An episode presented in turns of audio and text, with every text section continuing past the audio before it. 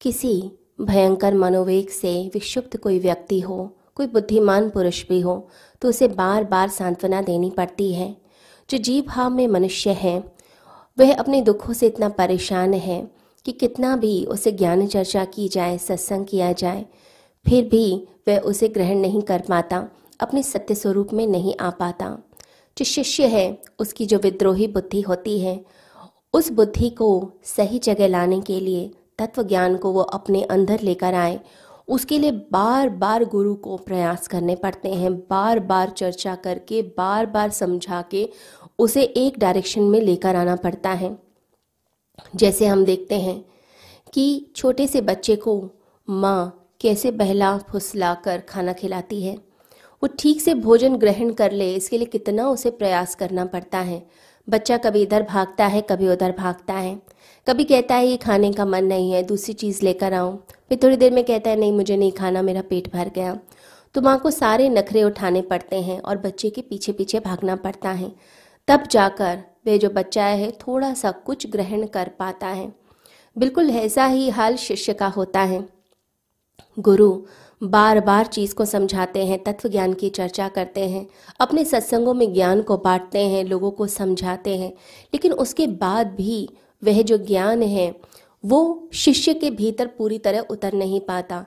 लेकिन गुरु का प्रयास हमेशा जारी रहता है।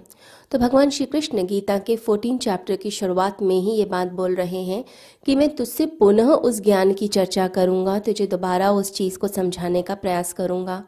तो भगवान अर्जुन को हर तरह से चाहते हैं कि उसके अंदर के अभिमान को मिटा दिया जाए। अर्जुन की जो मनोस्थिति है, वो है कि वह संदेह में है। वो सेल्फ डाउट में आ गया है कन्फ्यूज़न में आ गया है, उसे कुछ भी समझ नहीं आ रहा है। उसे लगता है कि मुझे क्या करना चाहिए, मेरा कर्तव्य क्या है? वो अपने कर्तव्य को छोड़कर भाग रहा है, किसी और चीज़ के पीछे और सोचता है कि मैं शायद संन्यास ले लूँ तो मुझे को मन को शांति मिल जाएगी। लेकिन वो बात को समझ नहीं पा रहा। भगवान श्री कृष्ण कोई भी चीज़ थोपना नहीं चाहते अर्जुन पर। वो चाहते हैं कि सहज रूप से ज्ञान फलित हो, अंदर से ही ज्ञान का उदय हो। तो वो कुछ भी अर्जुन को आदेश नहीं दे रहे, कोई भी चीज़ ऑर्डर करके बता नहीं रहे, ये भी नहीं कह रहे कि मैं भविष्य जानता हूँ। मैं तो भगवान हूँ। मैं तुझसे ये कहता हूँ तो इसको मान।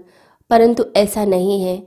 भगवान श्री कृष्ण जैसे एक मनोचिकित्सक होता है, एक साइकोलॉजिस्ट होता है, एक साइकेट्रिस्ट होता है, वो चाहता है कि बात व्यक्ति को समझ आए। व्यक्ति के मन में बीमारी है बार बार उसे समझाया जाता है बार बार व्यक्ति उस लक्ष्य को पकड़ने की तरफ़ जब चलता है बार बार फिसल कर नीचे गिर जाता है।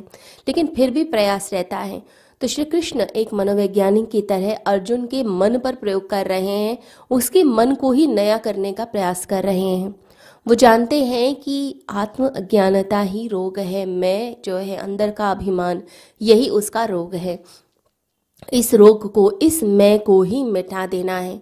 जब तक ये मैं नहीं मिटेगी, तब तक उसके अंदर की ये परेशानियाँ खत्म नहीं होंगी। तो जब व्यक्ति की मैं मिटने लगती है, तभी वह वर्तमान क्षण में जीने लगता है और तभी उसके कर्तापन का भाव भी समाप्त हो जाता है।